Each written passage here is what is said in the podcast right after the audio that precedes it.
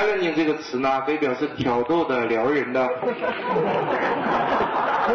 我说老实话，这孩子告诉我以前我是不知道的，这是熟词批，很不常用。他告诉我之后，我回家被迫查了查词典，确实有这个意思。之前我不知道，是吧？我得承认我不知道。我说啊，是吗？然后他说你在看这破题有什么做的呢？什么样的观众具有挑逗撩人的题材主题？我们知道堕落的西方世界夜里夜里有一种烂节目叫什么节目？或者说夜里有一种好节目叫什么节目？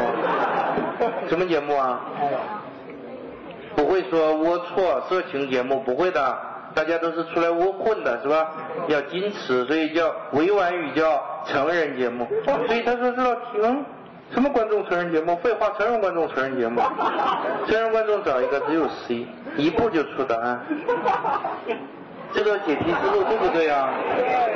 啊，要要矜持是吧？不要失态是吧？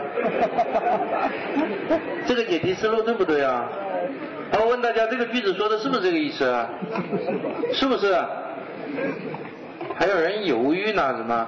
我当时就感慨万千，想起一句老话，在 龌龊的人的眼中看来，天下没有一句不是荤话。仁者见仁，隐者见隐，是吧？这句子说的是不是这个意思？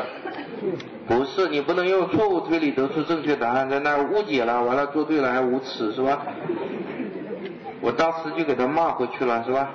他恨恨的瞪了我一眼，觉得我他妈挺没风度的，是吧？保罗整天说什么以前的那些老师怎么怎么样，自己不也挺没风度的吗？就那个表情，很生气的走了。